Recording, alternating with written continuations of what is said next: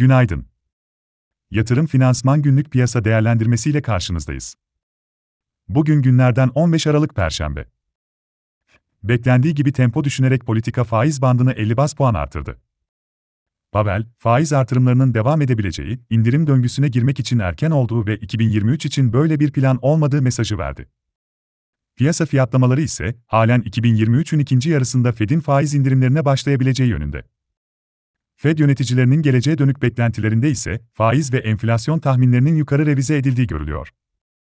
Özetle, öngörülenden şahin Fed sonrası A B D borsalarına satış gelirken vadeliler bu sabah dengeli. Asya'da ise negatif görünüm devam ediyor.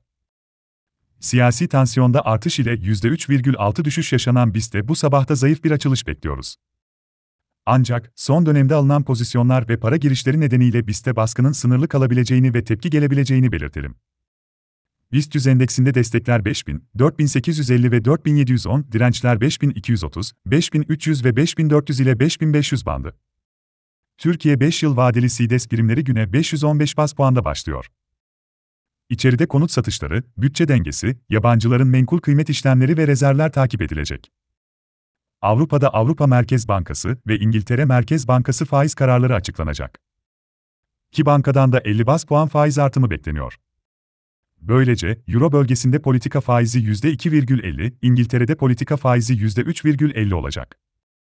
A B D'de ise, bugün Empire State İmalat Endeksi, perakende satışlar, haftalık işsizlik maaşı başvuruları, Philadelphia Fed Görünüm Endeksi ile sanayi üretimi ve kapasite kullanımı takip edilecek. Yatırım finansman olarak bol kazançlı bir gün dileriz.